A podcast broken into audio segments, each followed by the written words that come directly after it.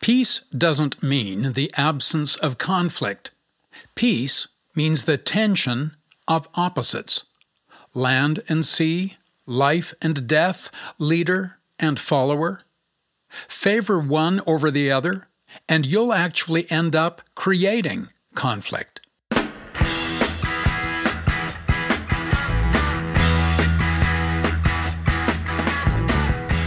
Hi, I'm Brian Pearson, and you are in the cave.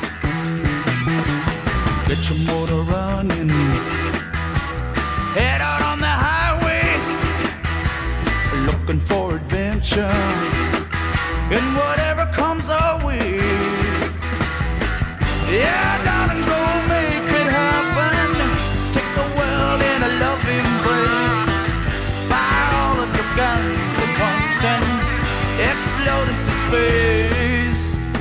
like smoking lightning.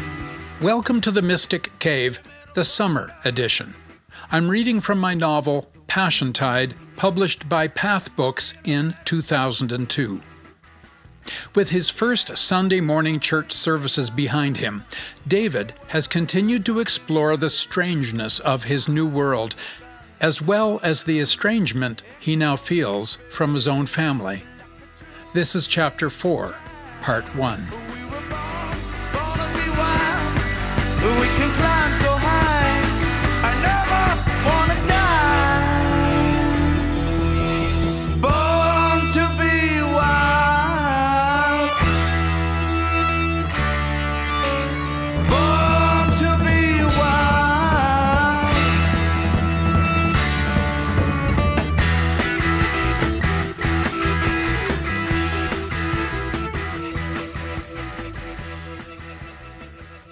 As the weeks passed, it was becoming clear to David that the weather was taking a permanent turn for the worse. The low cloud banks that had been gathering on the horizon were now moving inland, cloaking the town with a gray mist by day and with muffled rainfall by night, the foghorn droning its somber warning in the wet darkness. Winter was coming, and with it the winter rains and storms that bring over 12 feet of rain each year to this part of the world, though David was told it could easily be more. The town was battening down the hatches, preparing for the coming onslaught. But the darkening days gradually fell into a rhythm which suited David just fine, a man of routine. In the mornings, he would have his meditative sit up in the attic, then walk into town for a newspaper, sometimes taking it into the pen, where he would order toast and coffee, and, if the day was particularly gloomy, a slab of homemade pie as well. He was sure to give a nod to the old guys, who returned the gesture. He would return home by way of the post office. Mid morning, the mail was still in the process of being sorted, but this meant that he could come again in the afternoon and thus provide himself another anchor for the day. The post office clerk's name was Denise. David had learned in his first conversation with her that she was a single mother of four children, that she had lived here all her life, that she had seen a lot of ministers come and go, and that Tuesday was bingo night at the Army, Navy, and Air Force Veterans Hall. He should come by some evening, she told him, and get to know some people. Her chattiness made him feel welcome, and he was grateful for it.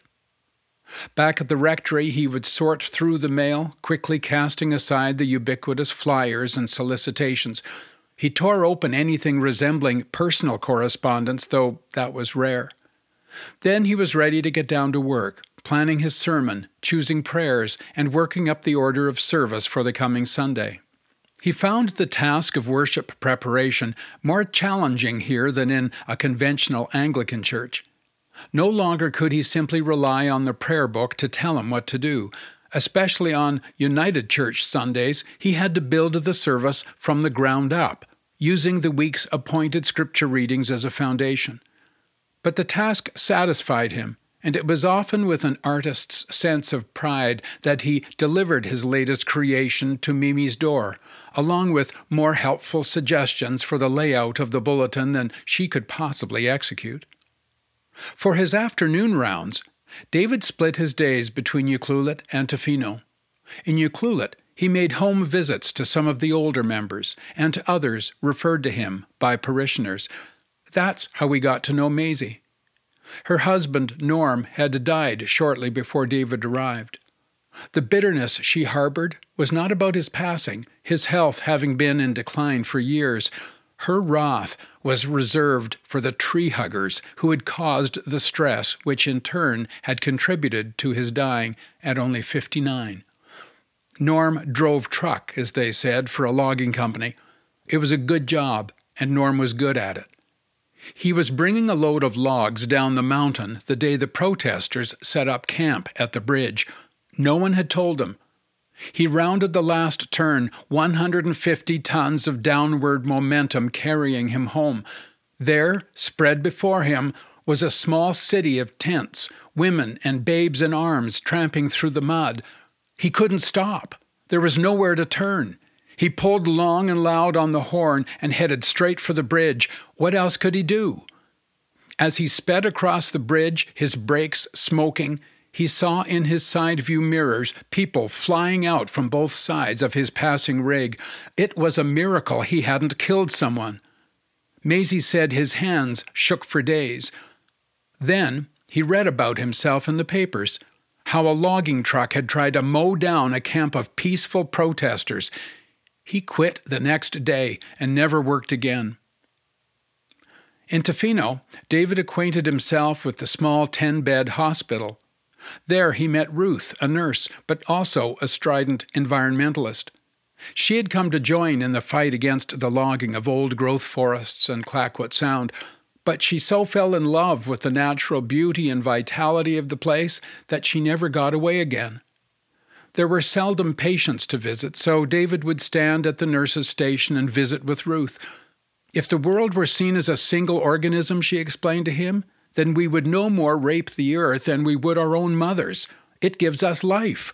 We should walk respectfully, reverently. It turned out that Ruth had been on the bridge that day when Norm's rig had come barreling through. She was one of those who were sent flying in its wake, one of those Norm had seen through his side view mirrors. She landed on a pile of rocks, breaking her arm, something the reporters picked up on for their stories. It was a small price to pay, she said, to save the forests. When he felt he had done his visiting for the afternoon, David would go for long walks. On Ucluelet days, this meant clambering over the rocky headlands on the rugged ocean side of the peninsula. David would kneel and peer into the deep, clear tidal pools to watch the tiny hermit crabs scuttling and scurrying about. He would prod the tentacles of the green and red sea anemones and marvel at the reflexes of these deceptively flower like carnivores who, sensing danger, fold in on themselves, closing up tight like a bell pepper. Somewhere near here, he had been told in the deeper channels, octopus launched their young so they would learn the ways of the tide and grow to claim their place on the food chain. David steadied himself on rocky ledges to catch a glimpse of them swimming about in the dark waters, though he figured that fall was likely not the season of their infancy. On Tofino days, he would stroll the misty beaches in the national park, stooping to inspect whatever the tide had left behind that day. He examined the scallop shells and the miniature conches, pocketing as mementos the more unusual specimens. The smooth sculpted driftwood was like some sort of natural Rorschach test. This one a woman's thigh, this one's a jester's hat. He pocketed the woman's thigh. On each expedition, David was awakened to a childlike sense of wonder. Every new discovery surprised and delighted him. He bought himself a rubberized raincoat with a hood for his afternoon walks, his wool duffel coat being of little use in this wet climate. He also purchased a pair of black rubber boots, wellies he had called them in his childhood, fisherman's Oxfords, the sales clerk had called them in the tiny nook that served as the clothing department at the co op.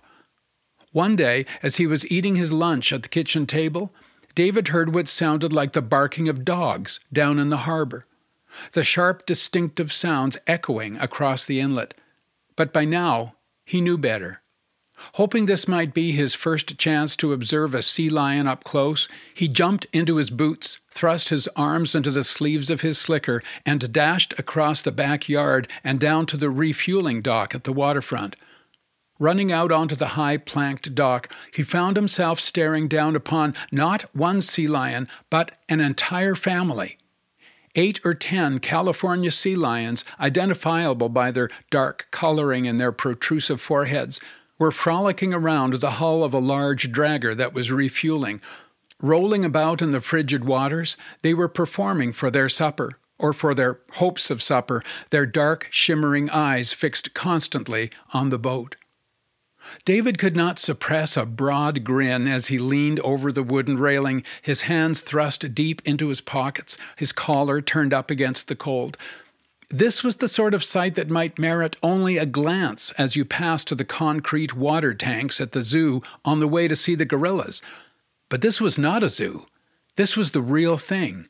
And he was being granted the incredible opportunity of standing in this spot, of witnessing this scene, a scene to which no camera could ever do justice. His was the irreplaceable thrill of being there. The stiff wind blowing up the inlet from the open ocean was doing its best to dissuade him from lingering, sending shivers across the surface of his skin and bringing water to his eyes. So, yielding to his discomfort, he took a deep, satisfying breath and turned to leave. But now a new wonder offered itself to David from above. He heard them before he saw them two bald eagles suspended in the air overhead, riding the incoming southwester. Their magnificent wings spread wide, the wingspans measuring easily the full height of his body. They were so close he could hear the wind rustling through their flight feathers. Unconcerned with his presence, they were neither hunting nor hurrying, but, like the sea lions, appeared simply to be enjoying the moment. They were playing. Forgetting the damp and the cold, David stood gaping on the dock beneath them, transfixed by the sight of these proud mythical creatures borne aloft so effortlessly by the steady, invisible hand of the wind. Was he really allowed to be here, David asked himself, to witness all this? He was intoxicated by the natural drama unfolding around him every day. It made him want to see more, to experience everything. He began to venture farther and farther out on the rocky outcrops, edging closer to the slippery interface of sea and shore, to feel on his face the spray of the pounding waves and the power of the rising wind. David's mornings, then, were taken up with pleasant industry. His afternoons were filled with wonder. It was the evenings that proved difficult. With darkness descending now by supper time, David faced the falling of night as an encircling gloom. The events of the past weeks crept out from the shadows and followed him through the empty house, demanding some sort of accounting, which he was unable to give. Without television, something he never thought he would miss, he wandered aimlessly from room to vacant room, searching for something to engage him. It was in the evenings that David would write his letters home. He wrote his mother and his sister. He wrote individual letters to Paul and to Catherine and, of course, to Beverly, struggling to make their separation come off sounding normal, as if he were merely away on a retreat, soon to return, bearing in his arms gifts for all. He and Beverly were not addressing the real issues, and he knew it. They were keeping their hailing frequencies open. That was all. Later in the evenings, he would read, the sad remnants of his library offering him only the driest of provisions. One night he turned in desperation to several old binders he had discovered in a cupboard in the study.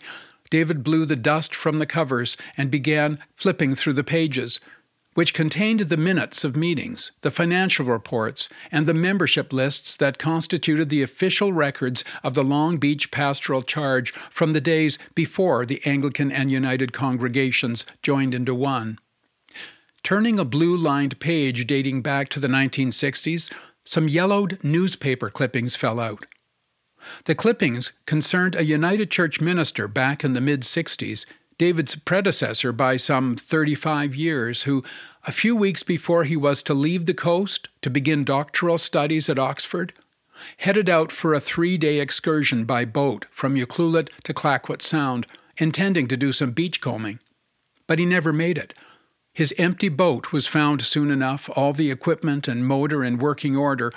It was four months before his body washed ashore, his red life jacket still secured around his bloated remains. David was intrigued. He searched back through the minutes for some clue as to who this man was. But unlike the rectors of Anglican parishes, who often have a dominant role in church meetings, this minister was mentioned only in passing. It was reported that he opened a meeting with a reading from Scripture, that he made some suggestions for a new purchase, that he closed a meeting with prayer. In the pages that followed the clippings, after his death, in other words, he was mentioned only twice in the official record, and both times indirectly. One was a line item saying that the church had agreed to buy the Ditto machine back from his widow. The other was a motion, several weeks later, granting her three months of her husband's salary. The motion passed. So, this is what it's like to be dead and gone, David thought a transfer of ownership, a payout of funds, but otherwise forgotten. He thought of his own congregation back in Ontario. How were they getting on, he wondered. Did they miss him? Did they talk about him? Did they even think of him now, a month later?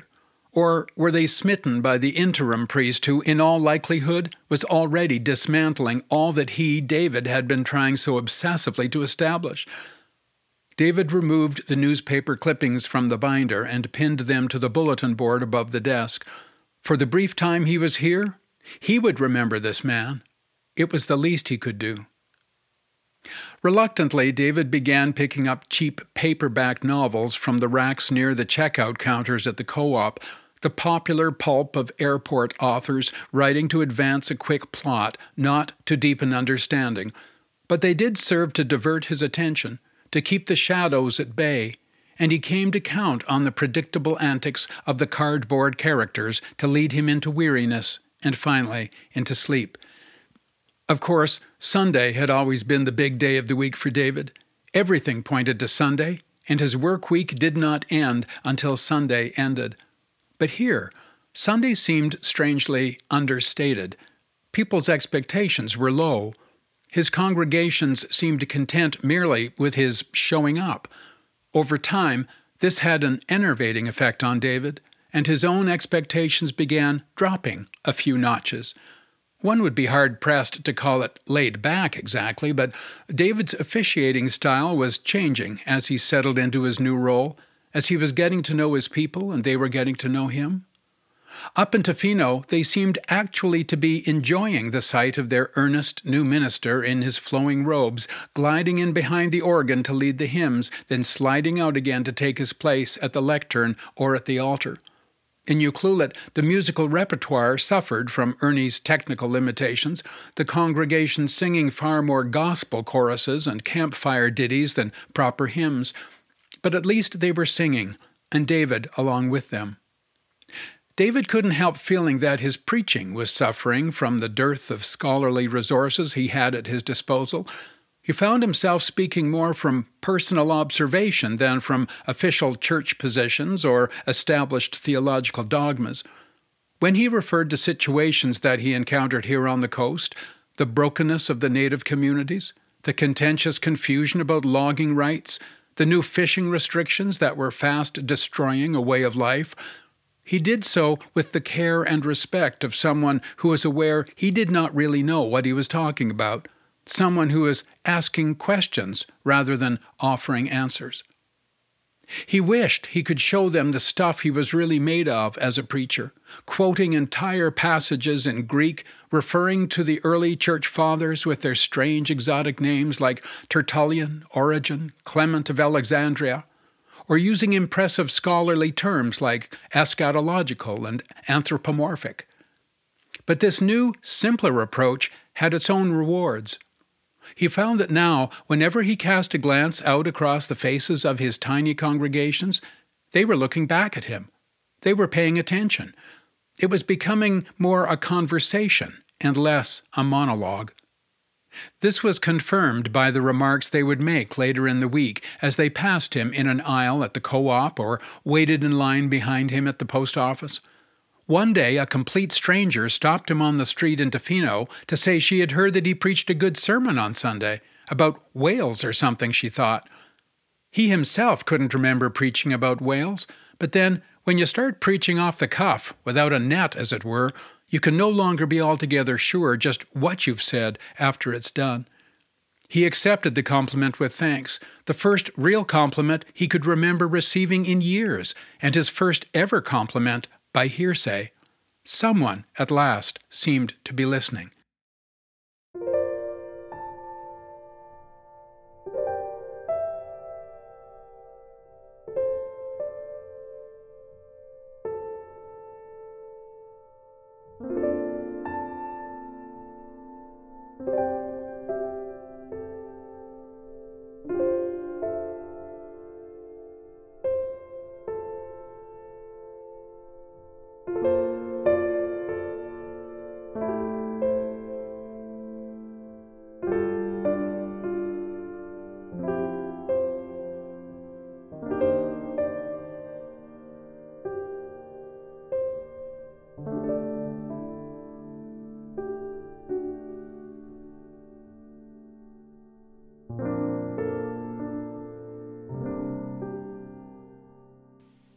David could not help but feel annoyed by the movement of the curtains in the house next door, day after day, parting slightly each time he went to or from the rectory.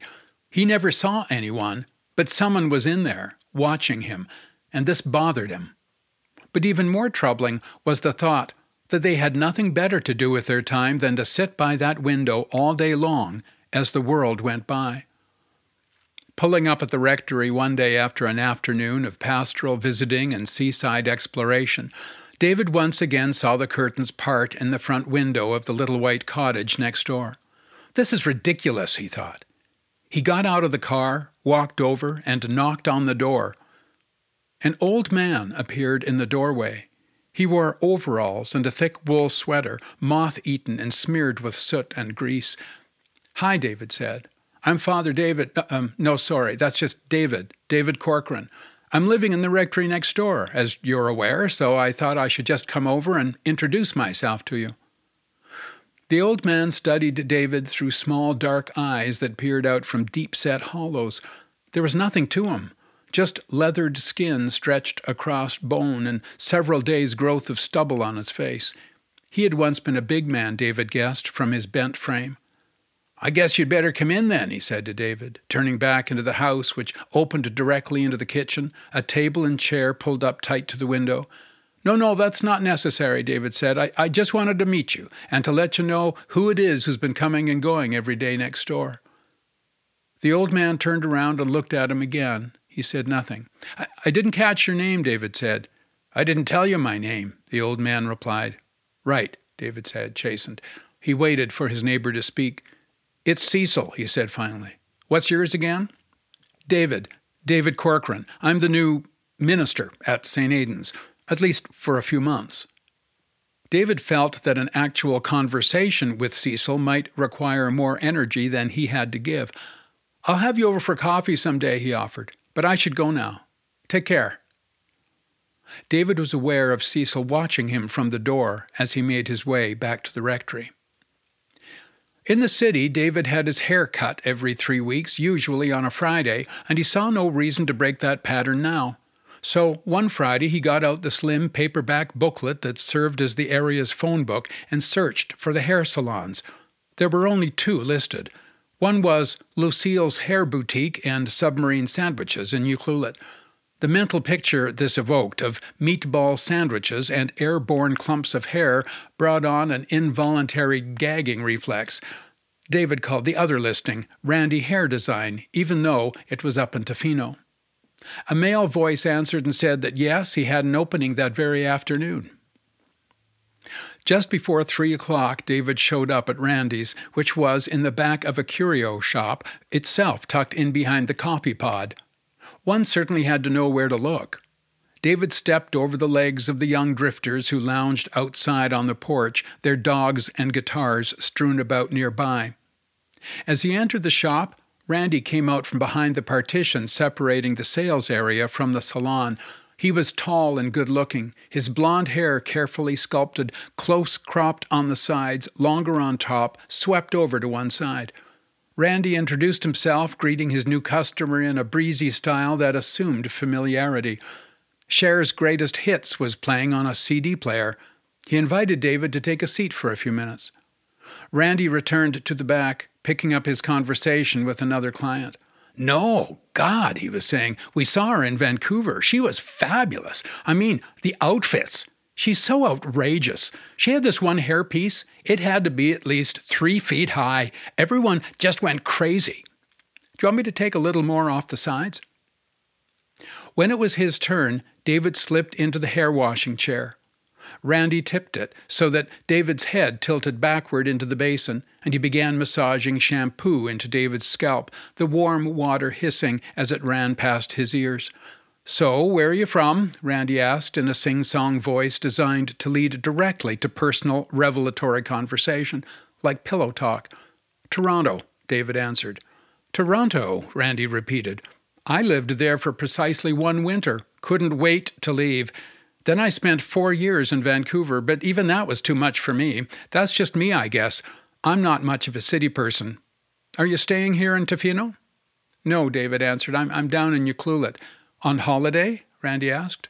Not really, David said, the suds running back down his head into the sink, chased by the tiny jet streams of rinse water. Doing some work here, then? Yes, in a way, David said, but just for six months. So, what do you do? Randy pressed on, sitting David up and leading him over to the hair cutting chair. Well, actually, I'm a priest, an Anglican priest. He let that hang for a moment before adding, but I'm acting as the United Church minister here as well. I'm doing a, an interim ministry at St. Aidan's in Ucluelet and St. Columba's here in Tofino. St. Columba's, Randy exclaimed with interest. Oh, I just adore that little church. I've always meant to look inside, so you can tell I'm not much of a churchgoer myself. David saw that Randy was inspecting his new customer in the mirror. David glanced in the mirror himself, curious to see what Randy was seeing. What he discovered looking back at himself was a clean shaven, middle aged man with unimaginatively short cropped hair, pleasant enough, a little jowly, but with something in his eyes, something fleeting, a secret perhaps. So, you're a minister, you're from Toronto, Randy was saying. Well, that's interesting. Yes, David continued, encouraged, but I have to admit, everything feels very different here from Ontario. I don't know what it is exactly. I'm sure that's true, Randy said, nodding sympathetically. Randy was still studying David in the mirror. Married? he asked, beginning to make little snips here and there with the shears. Yes, David replied. Hmm. Children? Two. Boys or girls? Both. How old? Uh, 13 and 15. Well, soon to be 16. And they're here with you? David shook his head. Hmm, Randy said again, trying to put the pieces together. So, what would bring you way out here on your own? he asked him. Why didn't your family come with you?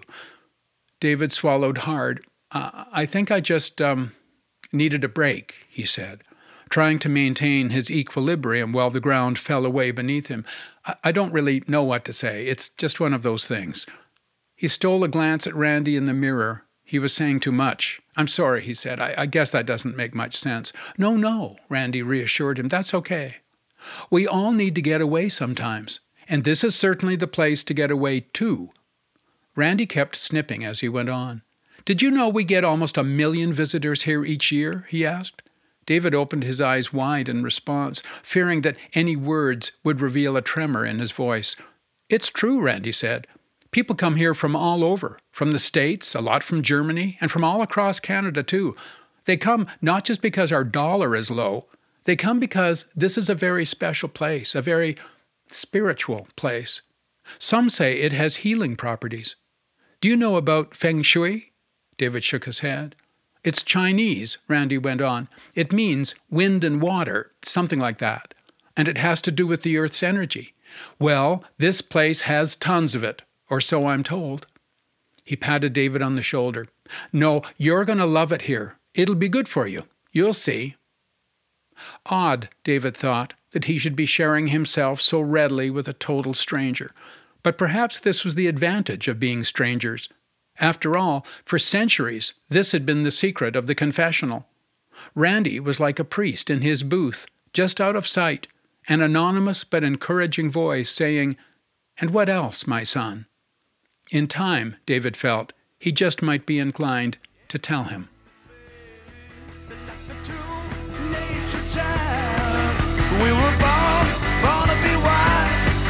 We can climb so high. I never wanna die. I've been reading from my novel Passiontide. David's plans for his new congregation begin to take shape as he settles into the patterns of his new life and ministry. But will the ways of a big city minister help him here? And will the demands of his soul be satisfied by the demands of his job? I'm Brian Pearson. This has been The Mystic Cave.